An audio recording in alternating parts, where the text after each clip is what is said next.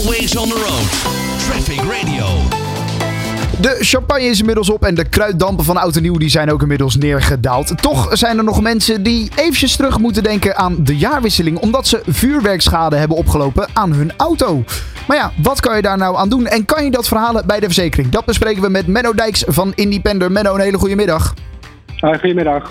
Ja, eh, allereerst kan jij al zeggen of het een beetje een rustige of een onrustige jaarwisseling was op het gebied van vuurwerkschade aan auto's? Nou, het is eh, eigenlijk gewoon dezelfde trend als dat we voorgaande jaren gezien hebben. Dus niet eh, uitzonderlijk meer. Er is wel veel meer vuurwerk verkocht, maar de schades aan auto's zijn nagenoeg gelijk gebleven. Oké, nou dat is toch interessant, omdat ook jij zegt inderdaad dat er meer vuurwerk is verkocht. Ehm, ja, toch hetzelfde aantal schade. Ehm, er komt denk ik nu nog veel, ja, er moet nog veel schade gemeld worden, denk ik. Hè? Of zijn er mensen die hier toch altijd heel snel mee zijn? Nou, de exacte cijfers zijn inderdaad nog niet, uh, niet bekend. Maar meestal als er schade aangetroffen wordt aan de auto, uh, wordt dat wel redelijk snel gemeld bij de verzekeraar. Alleen uh, ja, die cijfers moeten dan ook weer gedeeld worden, zodat, daar, zodat er gepubliceerd kan worden. Dus we hebben het nog niet helemaal scherp, maar de eerste inzichten zijn wel dat het nagenoeg hetzelfde is. Ja, en om wat voor schade gaat dat dan?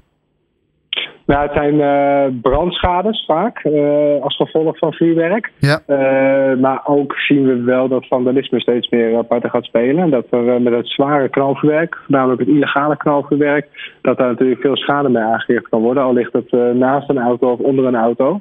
Um, en ja, daar zit dan wel een verschil ook in qua um, verzekering en of dat vergoed wordt, ja of nee. Precies. dat heeft alles te maken met wat voor dekking je hebt op je verzekering.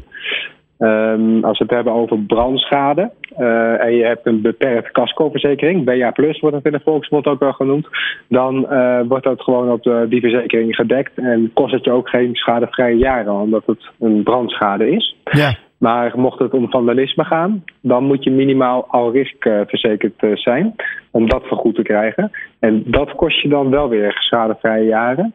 Uh, uitzonderingen is wel dat wanneer je weet wie de dader is, dan kan je die uiteraard aansprakelijk stellen. Maar weet je dat niet, dan zou je moeten claimen op je alrisverzekering. Uh, dan moet je wel eventjes goed berekenen of dat interessant genoeg is. Want als je vijf schadevrije jaren teruggaat, dan gaat je verzekeringspremie uiteraard ook uh, flink omhoog. Dus je moet goed rekensom maken of het interessant is om dat te claimen of om zo'n schade uit eigen zak te betalen. Ja, maar bij vandalisme ben je dus eigenlijk, als je niet onrisk verzekerd bent, ja, gewoon de Sjaak als uh, eigenaar van een auto zijnde.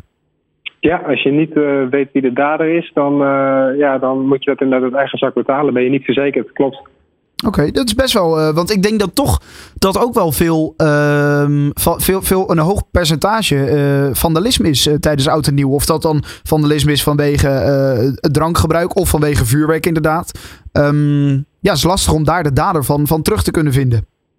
Ja, nou, je ziet wel steeds meer natuurlijk met de, camera's en de intelligente deurbellen van deze wereld dat er steeds vaker wel beelden zijn. Uh, maar goed, die zijn ook niet altijd even scherp. En als het inderdaad uh, op uh, om, rond 12 uur gebeurt, is het zo druk. En dan is het vaak lastig om een dader aan te wijzen.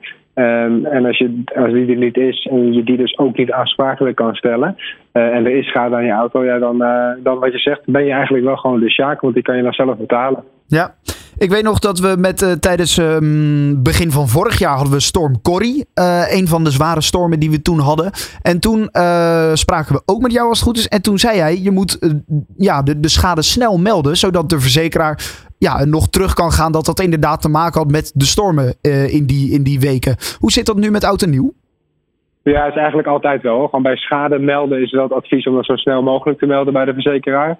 Uh, ook vaak bij de melding ter ondersteuning nog wat foto's en dergelijke toevoegen. Zodat de verzekeraar het zo snel mogelijk kan, uh, dat jij het zo snel mogelijk kan claimen en dat de verzekeraar het zo snel mogelijk kan, uh, kan verwerken. dus je moet er niet weken overheen laten gaan voordat je die claim gaat, gaat doen. Nee, Oké, dus als je schade hebt opgelopen, helaas snel melden. En dus inderdaad ook eventjes goed checken of het wel rendabel is. En al ga je er ja, jaren terug in achteruit, jaren in achteruit, een beetje jaar, schadevrije jaren. nou ja, goed, daar moet je eventjes rekening mee houden. Maar dan hebben we dat ja. nu allemaal weer op een rijtje, Menno. Helemaal goed. Oké, okay, dankjewel daarvoor. Fijne dag vandaag, hè. Always on the road. Traffic Radio.